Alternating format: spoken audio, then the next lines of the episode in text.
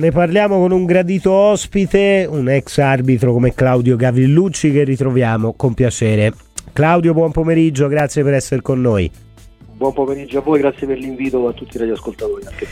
Claudio, buonasera, grazie di essere con noi. Una premessa, noi non siamo prevenuti Bene, verso... Ah.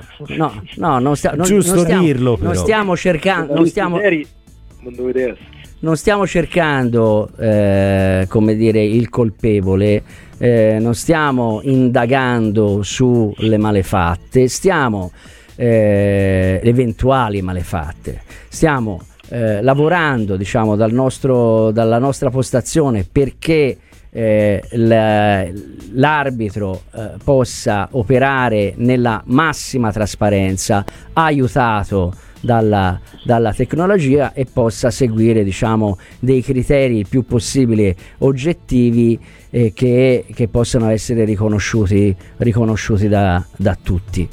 Ma eh, il nostro percorso ci porta anche a, eh, l'abbiamo detto prima, a portare l'arbitro essere umano quanto non essere umano in quanto soggetto all'errore perché siamo tutti soggetti all'errore ma essere umano nel, nel senso più ampio della, della, della, parola quindi anche soggetto a eh, pensieri maligni a degli obiettivi debolezze a, de, a delle umane, debolezze dai. personali cosa che eh, fino adesso la classe arbitrale, a differenza dei sacerdoti o di qualche altra eh, anche de, carica istituzionale, non, eh, non, poteva avere. Spero di averti fatto un po' sorridere. Però par- parto da lontano. Tu, se non sbaglio, tu sei eh, stato il primo a sospendere una gara per cori, cori razzisti.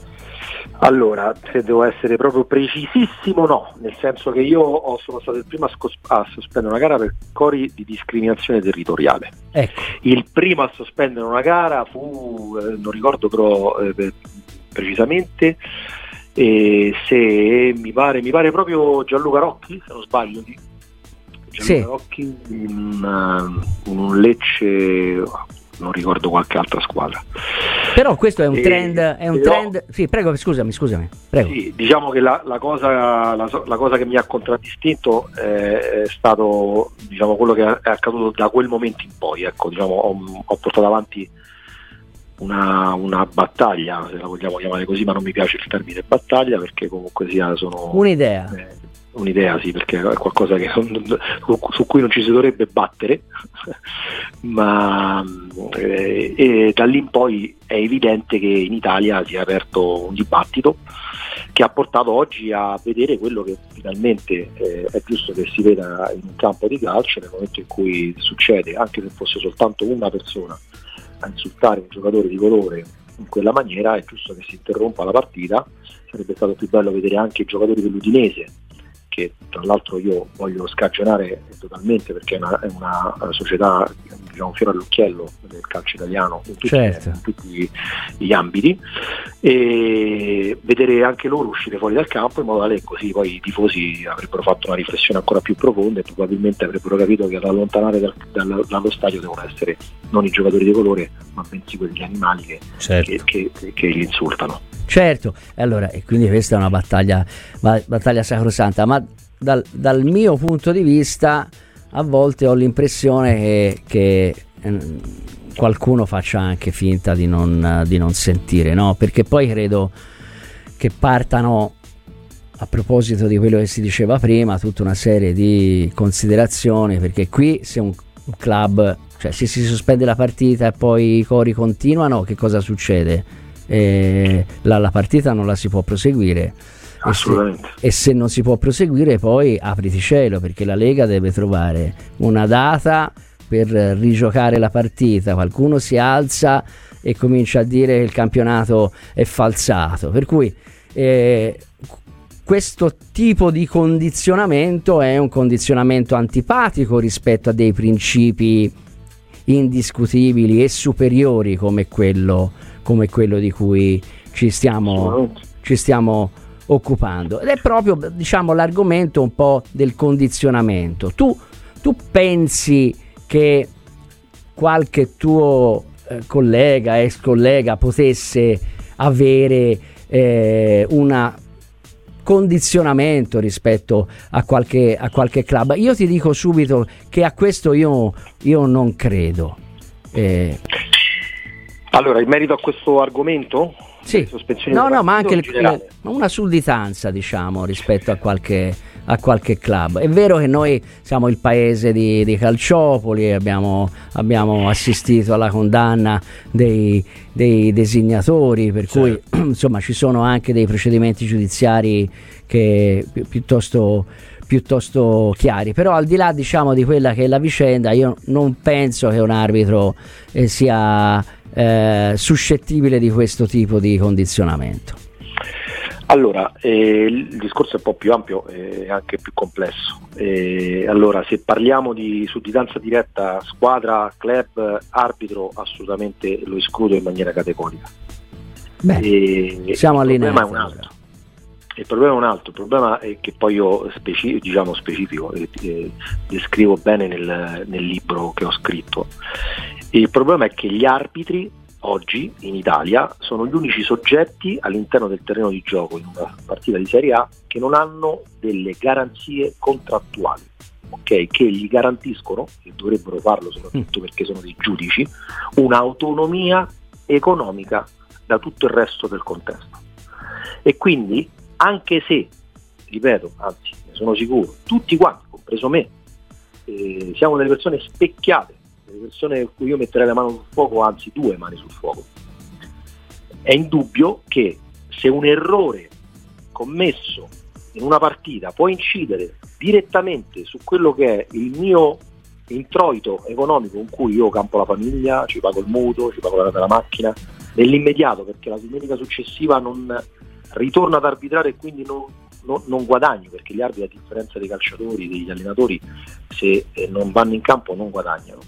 E a maggior ragione alla fine della stagione posso essere dismesso, cioè quindi, poi è una parola bruttissima, però posso essere licenziato, vogliamo dire così, e quindi non vedere rinnovato il mio contratto dopo aver fatto 20 anni di gavetta per arrivare lì, aver casomai lasciato anche il lavoro, è normale che ci può essere in maniera incondizionata, indiretta, una sudditanza per eh, quel club che mediaticamente certo. okay, ha più voce rispetto ad un altro che sta a pagina 20 del, del giornale sportivo della domenica. Ecco, questo è quello che ho spiegato, cioè, quindi ritengo che il problema vero, se vogliamo, e non, non significa che verranno eliminati gli errori, attenzione, ma se eh, questo parafraso una, una, diciamo, le parole di, di uno che di, di, queste cose ne, ne sa più di, sicuramente di me che, era, che, che è Cantone, no?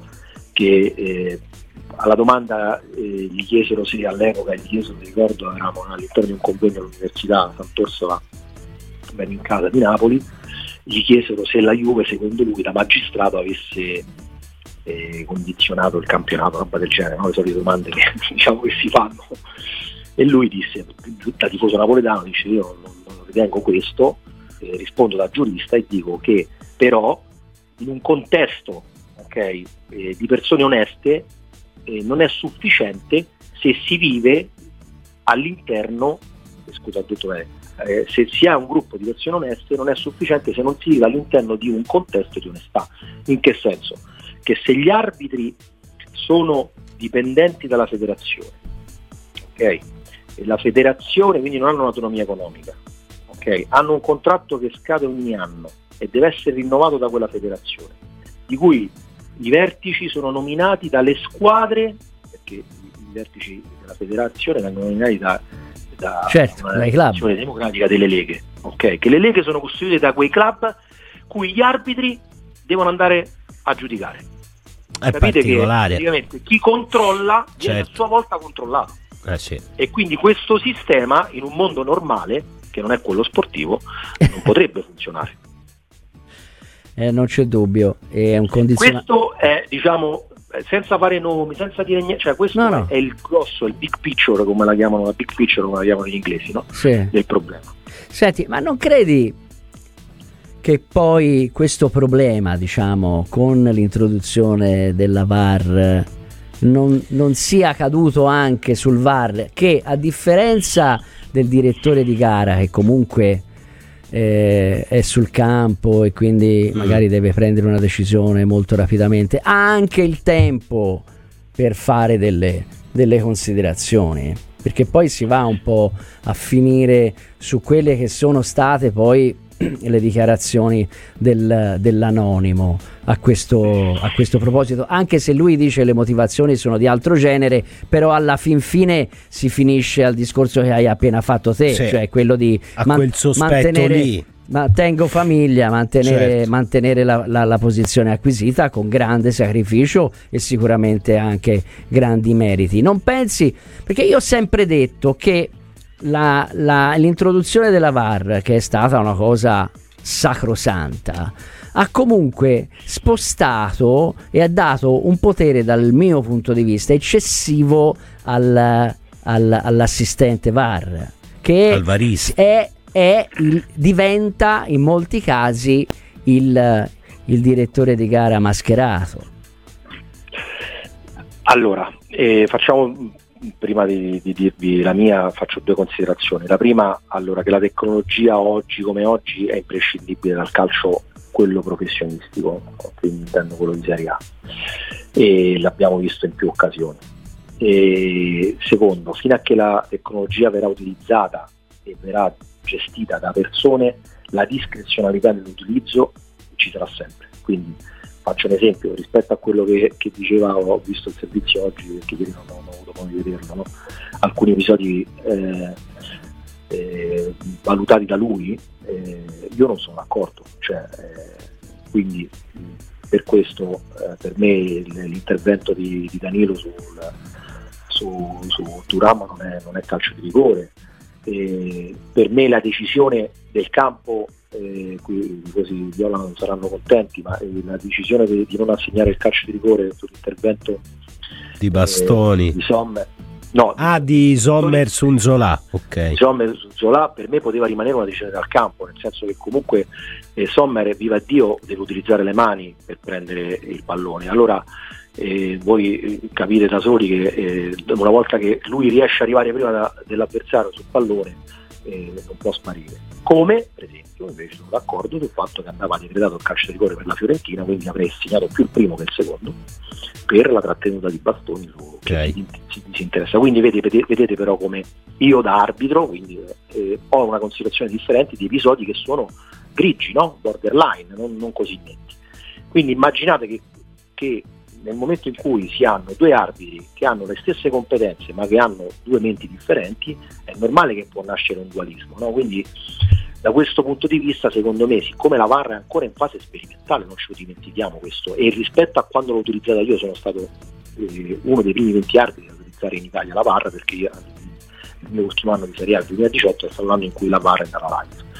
E rispetto all'epoca, anche se ho avuto modo di riutilizzarla in Premier League quando sono stato eh, per tre anni in Inghilterra, ho fatto un paio di partite offline in Premier League, ho notato un approccio differente dal 2018 ecco. ad oggi e per esempio da come la utilizzano in Italia a come la utilizzano in Inghilterra. Quindi capite che l'utilizzo È dell'umano diverso.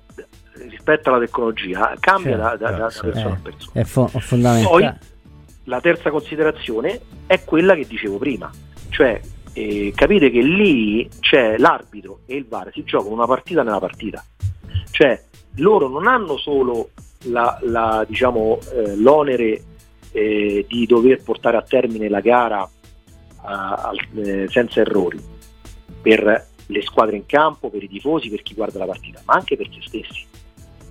Cioè, quindi nel momento in cui il VAR fa una chiamata giusta, per lui è un fattore positivo, per l'arbitro è un fattore negativo. Quindi anche questo dualismo. Sono in contrasto quasi. Eh, qua, diciamo, o comunque il successo ancora... di uno è l'errore dell'altro. Biso- esatto, allora bisogna lavorare su, questa, su, questo aspetto tecnicamente. Io sono sicuro che Gianluca Rocchi, che è una persona intelligentissima e, e, e preparatissima, sta lavorando, però ci vuole del tempo.